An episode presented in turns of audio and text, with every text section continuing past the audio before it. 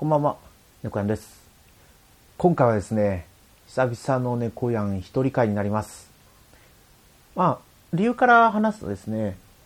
ケータマさんの職場でコロナウイルスの感染があってということで、もうね、本当ケータマさんちね、私、私の職場と比べると本当にね、も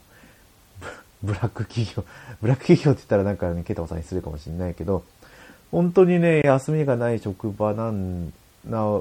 なんですよ。なんですよ。で、その上ね、こう、休みの人が出てくるとね、もうね、柔軟連勤なんて当たり前みたいな。勤務をされてるんで、もう、こういうのが起きると、もうね、なかなか収録のタイミングが合わないってことでですね、今回、猫やん一人で喋らせてもらおうと思います。ちょっとね、一週間ね、飛ばしちゃって、で、今週もちょっとね、タイミング合わなくて、配信まあ、だい最近ね、ちょっとね、ちょっとだいぶルーズになってて、目標から日曜の間に配信できればいいやぐらいに思ってやってるんですけど、なんとまあ収録してるのがね、4月、4月じゃない。4月じゃないと。5月の21日、今金曜日ですね、に収録をしております。まあ、今回何について話そうかなとは思ったんですけど、まあ、今期見ているアニメについてちょっと喋って、ゲームについてちょっと喋ってぐらいにしとこうかなと思ってますので、皆さん、お付き合いのほどよろしくお願いいたします。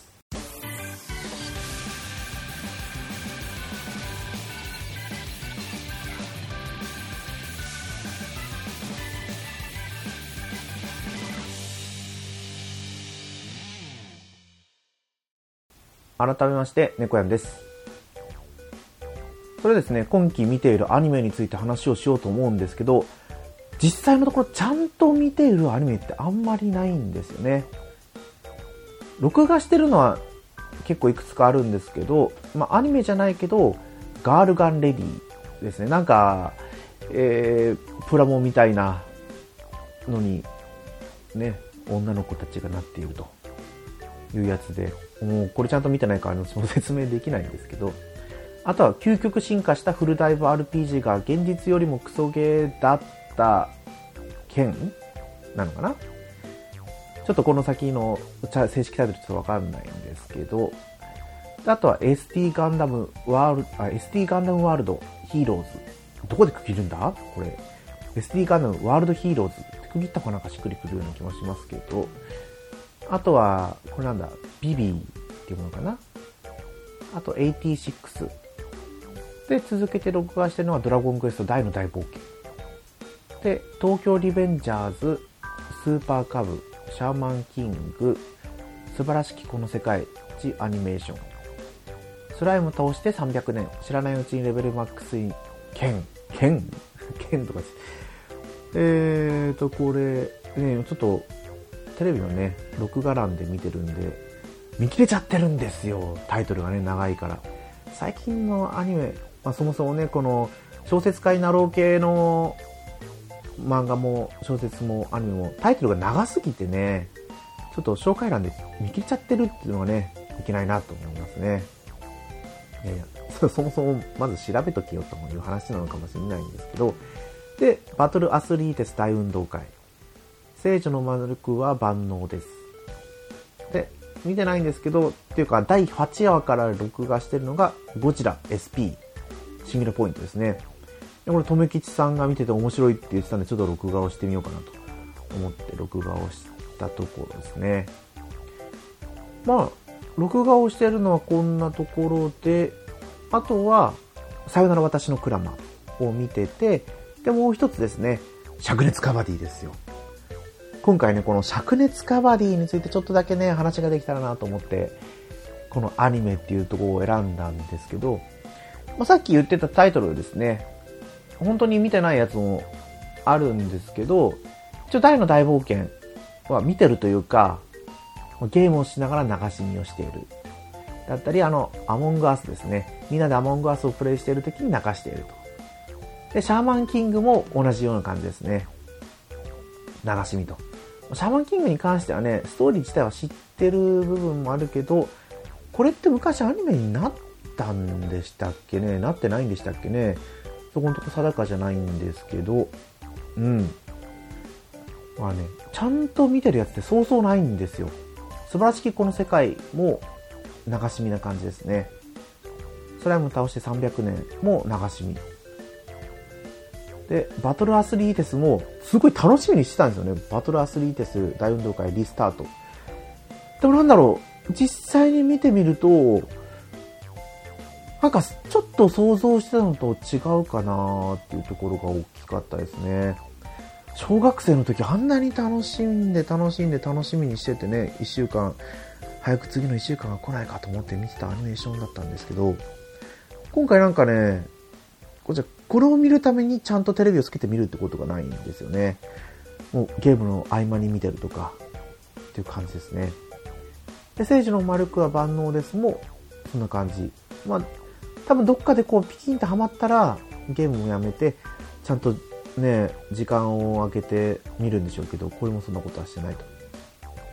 あ、そんなわけでね、ちゃんと見てるのは、さよなら私のクラマですね。と、あとは灼熱カバディ。この2つのタイトルですね。さよなら私のクラマーは、ケータマンさんのおすすめアニメ界、見ようと思っているアニメ界の方で、詳しく説明はしてるんですけど、もう私の中で主人公はね、恩田っていう、もともと中学校は男子サッカー部だったと。で、そのサッカー部、サッカー部じゃないのか。男子のサッカークラブの方に入ってて、で、試合には出れなかったんですよね。で、そこでフィジカルの壁とかにぶつかって悩んでて、で、この、さよなら私のクラマンの第1話で、顧問の先生からどうするのかと。で、女子サッカー部っていうのが高校に行けばあるぞと。そういう天気で女子サッカー部に入っていった女が、その女子サッカー部のところに自分の居場所を見つけていくと。で、なんか練習ではね、こう、手を抜いてるというか気が抜けてる感じがあるんだけど、ワクワクドキドキする試合展開とかになってくると、ね、輝くんですよ。モチベーションにものすごい左右されるんですよね、この女、女、あの、ものすごい名前間違ったら今更申し訳ないなと思うんですけど、多分女だったと思うんですよ。ね、ルーレットしたりとか、ね、すごいフィジカルでもね、これはもう男性の中でやってたから、フィジカル的にはね、強いんですよ。女性のフィジカルだとね、当たり負けしないしとか、一瞬のひらめきがあったりとか。まあそんな中でもね、この主人公よりもファンタジスタっぽい選手もいたりとかするんですけどね。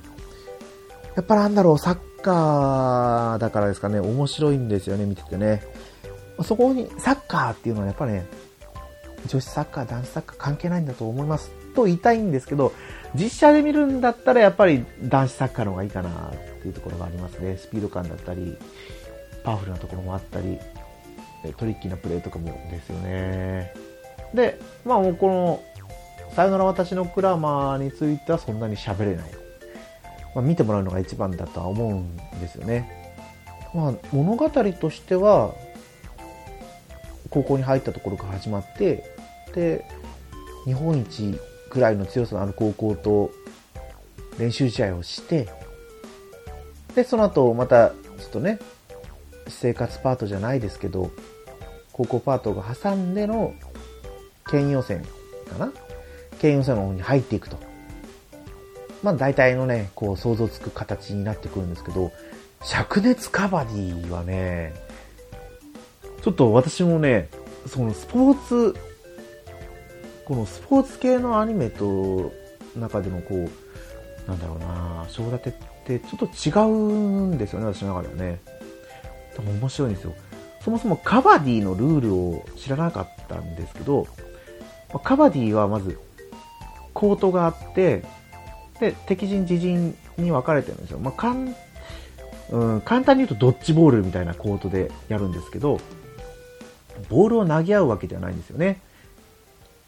攻め手と守り手にそれぞれ分かれてて、で、攻め手の方は、カバディ、カバディ、カバディ、カバディ、カバディ、カバディ、カバディ、カバディと、息が続く間だけ相手のコートに入ってプレーができるですよね。だから、コートに入ってってから、コートから出てくるまでずっとカバディを言い続けなきゃいけないと。で、言ってる間に、この守り手の方の体のどっかにタッチすれば、ストラゴー。ストラグルかなストラゴーって言うんですけど、で、1ポイント入るんですよ。で、敵陣の奥のところのラインを超えると、さらにボーナスポイント1ポイント手に入るんですけど、自分の陣地に寄陣しなきゃいけないんですよね。で、この寄陣させないように相手の守り手はね、タックルしたり倒したりして、で、あの、カバディっていうのが言えなくなった段階で終わりと。で、ルールとしてはね、もう、本当にそれ、大きなその、ボーンってあるんですけど、もうね、見てて面白いんですよね。主人公が元サッカー部の不当の酔い腰っていう主人公なんですけど、まあだからね、高校に入ってからカバディ始めるんですけどね、初心者ですよ、初心者。まあでもね、中学校のサッカー部でのバックボーンがあって、まあ天才なのか何なのか、天才じゃないのかもしれないけど、まあ中学校のサッカー部ではね、天才に入るのかもしれないですね。中3で全国3位とかって言ってたかな。まあ、そこら辺はね、見てもらえばわかるんですけど、何が面白いかって、何がびっくりしたかっていうと、そもそも対外試合が、第7話、8話までいかないとないんですよ。さっきのさよなら私のクラマーなんて、第1話だったかな？第2話かでもう対外試合組んでるんですよ。基本的にスポーツ漫画、アニメって、1話2話でもう対外試合やってるんですけど、この灼熱カバディがね、本当に、まずルールの説明から入って、ブライでのやりとりっていうところがもう第6話までずっと続くんですよね。ただその、ドッジボールじゃないですか、さっきルールを説明した関係上、まあ、部内のやりとりだけでもすごい見るんですよ。それは多分、見る側がルールを知らないからこそ、まず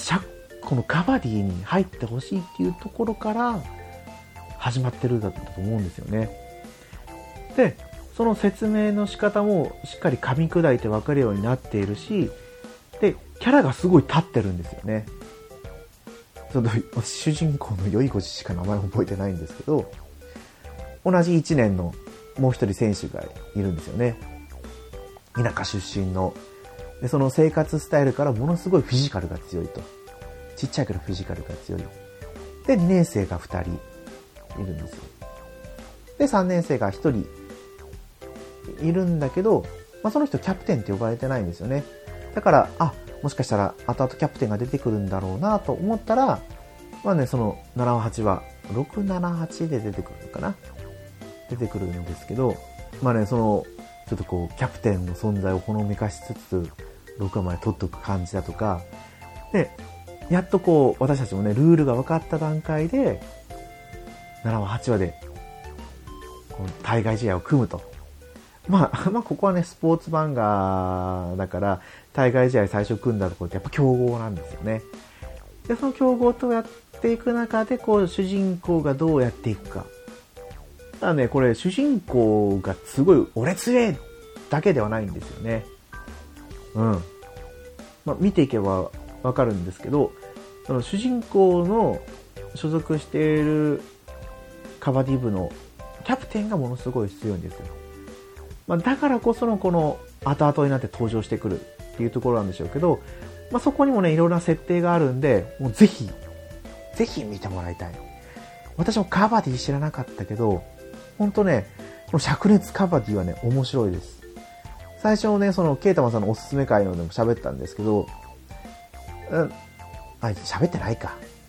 てっきりね、こう、女性向けのものなのかなと思ったら、あ、それは体操のやつ話したのかな違うか。でもね、女性向けのものなのかなと思ったら違うんです。本当に男性向けの熱血スポコンアニメ。なんでね、ぜひ、カバディ見てもらいたい。でね、ほんとね、うん。まあ、そんな感じ。そんな感じです。ごめんなさいね。やっぱ一人で話すとね、ぼやっとしちゃうんですけど、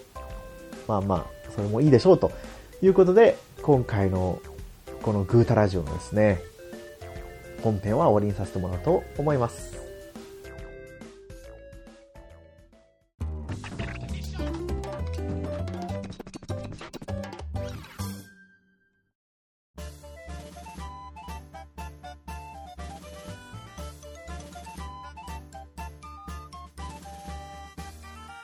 はい。グータラジオではお便りお待ちしてます。ツイッターでハッシュタグ、グータラジオでつぶやいてください。まあ、今回一人のね、収録会をやったんですけど、もう、ケイタマさんの職場でもね、コロナウイルスも落ち着いたんで、次回収録日はちゃんともう決定してあるので、次回配信はまた二人の 配信になりますので、次週をですね、お待ちしてくださいと。はい。でね、そうそう、猫やん PS5 当たったっていう話をしたんですけど、まあ、その話はね、また二人会でいいと思うんですけど、PS5 だけやってるかって言ったらね、意外とそうでもなくて、しっかり Xbox シリーズ S の方もプレイしてて、まあそっちの方はね、ゲームを買ってるってわけじゃない、ゲームパスですよね。本当にゲームパスすごい。だって、オクトパストラベラーズ、ね、もともとスイッチで出てたやつがね、そのゲームパスで無料でできると。まあゲームパスにお金払ってるから実質無料ではないんですけど、これスチーム版だから、なんだろう、まあちょっと改良が加えられてるわけじゃないですか。まあそれをプレイしてるんですけどね。あのー、そう、スイッチの時には、それこそテリオンっていうね、盗賊キャラだけ最後までやったんですけど、今回はね、全員分キャラ笛をね、やってるとこなんですよ。で、サリ、サリナス、サイナスだったかな、学者さんがいて、その人も途中までやってて、あとは商人ですね。商人のトレサだったかな、名前。商人のトレサの話も途中まで進めてて、で、今回も主人公ね、テリオンの盗賊で始めたんですけど、テリオンのストーリーはまだ、最初の第一章だけなんですけどね。多分このキャラクタークエストを全部クリアすると、全部でね、主人公8人だったかな。8人いるんですけど、全部クリアするとまた真のエンディングの方に向かってね、物語が進んでいくんで、まあ順調にいってるかなと。レベル上げもね、ほどほどにやりつつ、で、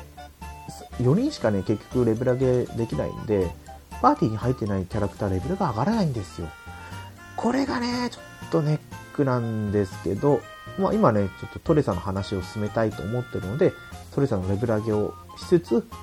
他の主人公の物語を進めているという感じです。はい。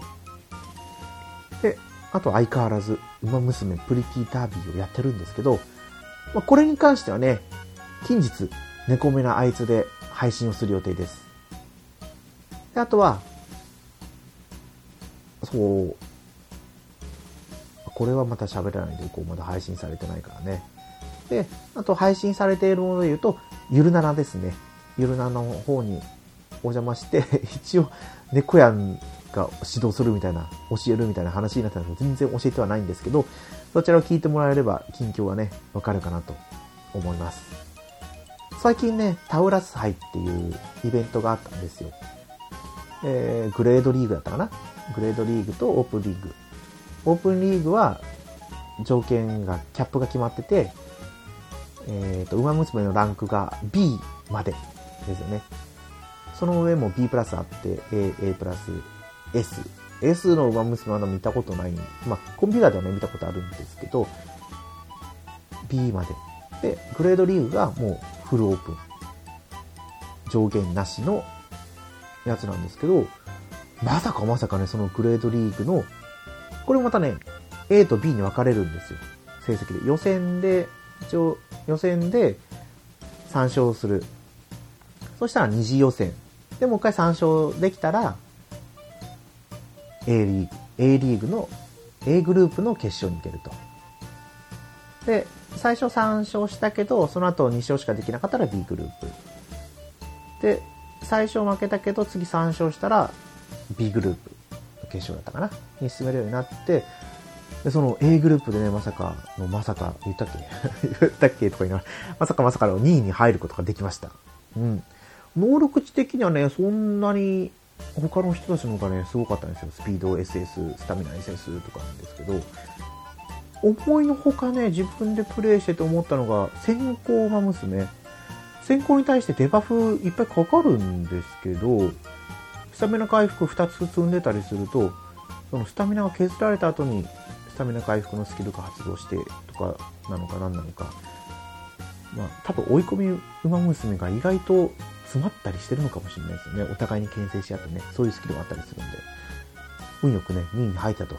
ただね、この2位に入っても、称号がもらえないんですよ。何を 間違ったのか。